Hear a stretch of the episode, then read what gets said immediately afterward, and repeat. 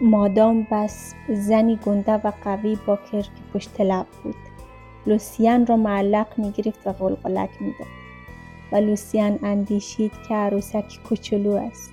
یک عروسک جذاب کوچک برای آدم های بزرگ. و دوست داشت که مادام بس او را لخت کند. بشوید و مثل یک عروسک کاوچویی در گهواره بگذاردش. و گاه گاه مادام بس می گفت راستی ببینم عروسکم حرف می‌زند. و فورا شکم لوسیان را می فشرد و لوسیان شبیه به عروسک های کوکی با صدای خفه می گفت جیک و هر دو می خندیدن. آقای کشیش که ها برای صرف نهار به خانه می آمد از او پرسید آیا مامانش را دوست دارد؟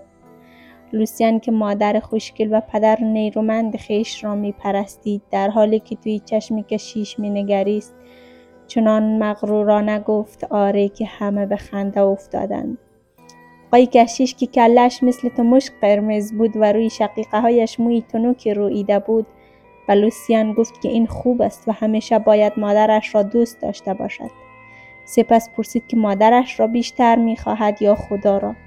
لوسیان نمی توانست بلافاصله جواب پیدا کند و شروع کرد با شفته کردن موهایش و لگت انداختن به هوا و داد کشیدن. و بزرگترها مثل این که او اصلا وجود ندارد دنبال حرفشان را گرفتند. لوسیان به باغ دوید و در حالی که ترکش را به دست داشت از در عقبی بیرون رفت. البته نمی بایستی از باغ خارج می شد این کار ممنوع بود. معمولا لوسیان پسرک بسیار عاقلی بود ولی امروز میل داشت نافرمانی کند. بوته های بزرگ گزنه را با, تردید نگریست آمدن به اینجا قدغن شده بود. دیوار رو به سیاهی می‌رفت و گزنه گیاه موزی شیطانی بود. پای گزنه ها سگی خرابی کرده بود و بوی گیاه و خرابی سگ و شراب داغ می آمد. لوسیان گزنه را با ترکش تکان داد و فریاد زد. مامانم را دوست دارم. مامانم را دوست دارم. می‌دید که گزنه ای می شکند و شیره سفیدی پس می دهد و گردن رو به سفیدی و برهنه گزنه پس از شکستن ریش ریش می شود و صدای خرد و تنها را می شنید که فریاد می کشید مامانم را دوست دارم. مامانم را دوست دارم. مگس بزرگ آبی رنگی. از آن مگس ها که روی مدفوع می نشینند و وز وز می کرد. و لوسیان دریافت که مادرش را دوست نمی دارد خود را مقصر نمی دید. اما نجابت رفتارش را دو برابر کرد.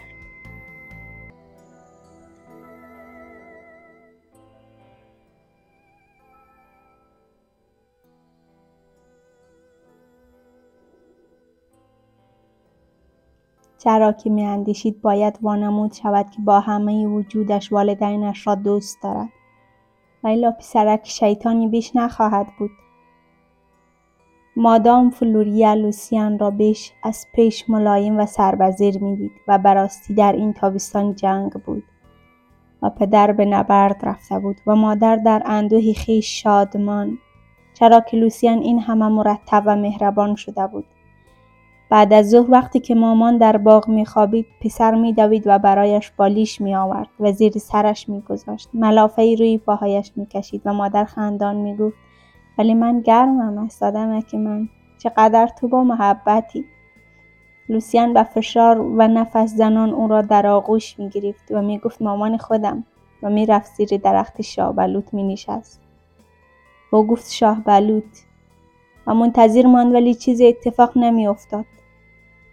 مامان کوچک و سبوک در ژرفنای خاموشی خفه کننده و سنگین زیری تارومی دراز کشیده بود. آنجا بوی علف داغ می آمد می‌شد نقش کاشفی را بازی کرد که قدم به جنگل بکر می‌گذارد. ولی لوستیان حال بازی نداشت. زیر کنگره